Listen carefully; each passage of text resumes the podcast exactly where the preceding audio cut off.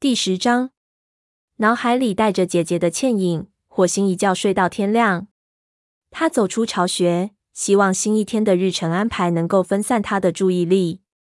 又是一个冰冷、霜冻的早晨，白风和长尾正在营门口等候，准备外出巡逻。鼠毛走过去，加入到巡逻队中，朝火星热情的打招呼。白风呼唤沙爪的名字，只见后者从巢穴里出来。在巡逻队走出营门的时候，赶了上去。这个场面，火星早已看过许多次。但是，当巡逻队走进早晨充满清新空气的森林里时，他竟然头一回没有产生加入进去的冲动。他走过会场，想去看看探爪是否也醒了。纹脸正从育婴室里出来，后面跟着一个全身长满斑纹的幼崽，然后又出来一只。第三只则跌跌撞撞的，刚一出来就摔倒在地上。这只幼崽的毛为浅灰色，和其他两只一样，上面长着深灰色的斑纹。纹脸将它叼起后，轻柔地扶它站稳。他那温柔的动作一下子又使火星回想起昨晚的梦。他的妈妈一定也曾这般对待他。他知道纹脸的第四个孩子刚出生便夭折了，因此他对其余幸存的幼崽更加呵护备至。看到族里其他的猫们能享受到的东西，而他享受不到，火星感到妒火中烧。就因为他们是族生猫吗？一直以来，火星都以自己对族群的忠诚而自豪。这个族群收留了他，并给了他做宠物猫时从不知道的生活。现在，他仍然对雷族忠心耿耿。为了保卫族群，他不惜献出生命。但谁都不理解或是尊重他的出生。火星敢肯定。昨天他遇到的那只母猫一定能理解他，带着极度的渴望，他想知道他们能分享哪些回忆。火星听到身后传来灰条沉重的脚步声，他转过头向灰条打了个招呼，触了触他的鼻子，问：“你今天能帮我带一下探爪吗？”灰条好奇的看着他，为什么？呃，没什么大事。火星尽可能漫不经心的回答。我只是想去探查昨天看到的一些事。看紧探爪，他可不怎么听话。别让他离开你的视线，否则他就会到处瞎跑乱闯。灰条被逗得猫须直颤，听起来他是个淘气鬼呀。绝爪在这方面还挺乖，每做一件事之前，他都会考虑清楚。谢谢你，灰条。火星趁他的朋友还没有想起询问他的去向，急忙朝营门口跑去。走出树林，两腿动物的地盘便赫然在望。火星俯下身体，张开嘴呼吸早晨冰凉的空气。没有雷族巡逻队出没的迹象，也没有两腿动物的气味。他稍感放心。他慢慢接近两腿动物的围栏，他看见的那只母猫就是从那里消失的。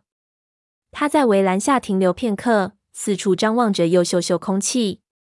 然后他轻轻一跳，就跳上了围栏的立柱，看不见两腿动物。花园里空荡荡的，只有芳香四溢的花草。火星感到站在立柱上太过暴露，头顶处不高的地方悬着一棵树的枝杈。虽然树枝上的叶子都已经凋落，不过毕竟更容易隐蔽些。他悄悄攀住枝头，爬了上去，趴在树枝上等待。两腿动物地盘的入口处有一个门帘来回摆动。火星还是幼崽的时候，曾见过类似的门帘。他盯着门帘，盼望着随时可能出现的姐姐。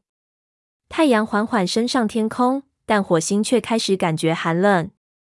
阴冷潮湿的树枝正在抽走他身上的热量。也许两腿动物把姐姐关起来了，毕竟它快要分娩了。火星舔了舔爪子。拿不定主意是否该返回营地。突然，他听到啪嗒一声响，抬眼望去，火星看见姐姐顶开门帘出来了。火星强忍住跳进花园的冲动。有了昨天的经验，他知道自己贸然出现会吓坏姐姐的。现在他闻起来就像一只森林里的野猫，而不是友善的宠物猫。火星等姐姐走到草地尽头。他爬到树枝末端，从上面溜到围栏上，然后悄悄跳进围栏下的灌木丛里。那只母猫身上散发出的气味，使他又回想起梦里的情景。他怎样才能在不惊吓姐姐的同时引起她的注意呢？他在脑海里拼命搜索，试图回忆起姐姐的名字，但他只记得自己做宠物猫时的名字。火星在树丛里轻轻唤道：“是我，拉斯特。”那只母猫刹住脚步，向四周张望。火星深吸口气，从树丛里走了出来。只见他吓得睁大眼睛。火星知道自己现在是一副什么模样：精瘦、粗野，身上散发着浓烈的丛林气味。那只母猫竖起颈部的毛，嘴里发出凶狠的低嘶。火星不由得心里十分佩服姐姐的勇气。突然，姐姐的名字在他脑海里闪过：“公主，是我，拉斯特，你的弟弟啊，还记得我吗？”公主人很紧张。火星猜测，他肯定很奇怪，这只陌生的猫怎么会知道这些名字？他伏在地上，做出温顺的样子。看到姐姐脸上的表情从恐惧渐渐转为好奇，火星感到了一线希望。公主全神戒备地睁大眼睛，嗅了嗅空气，说：“拉斯特。”火星小心翼翼地向前迈出一小步。公主没有反应，于是火星慢慢走上前。他的姐姐仍然站在原地没有动。火星一直走到他面前。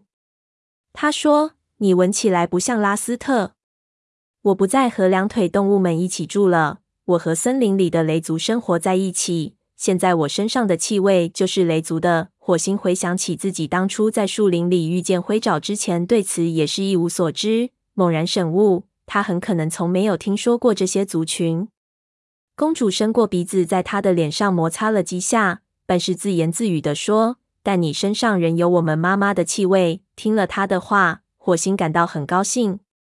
公主眯起眼睛，贴平耳朵，将信将疑地问：“你从哪里来？”火星解释说：“我昨天在树林里见到你了，我必须来和你谈谈。”为什么？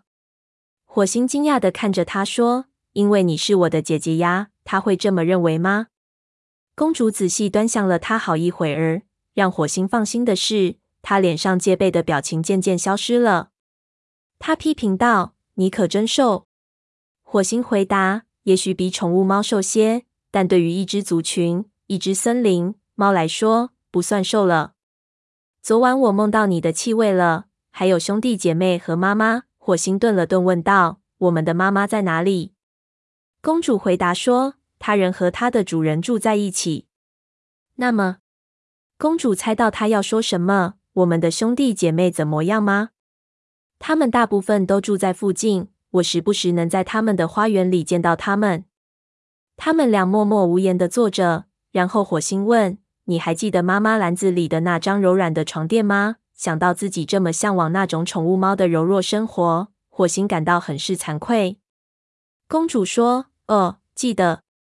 希望我在生孩子的时候也能有那么一张床垫。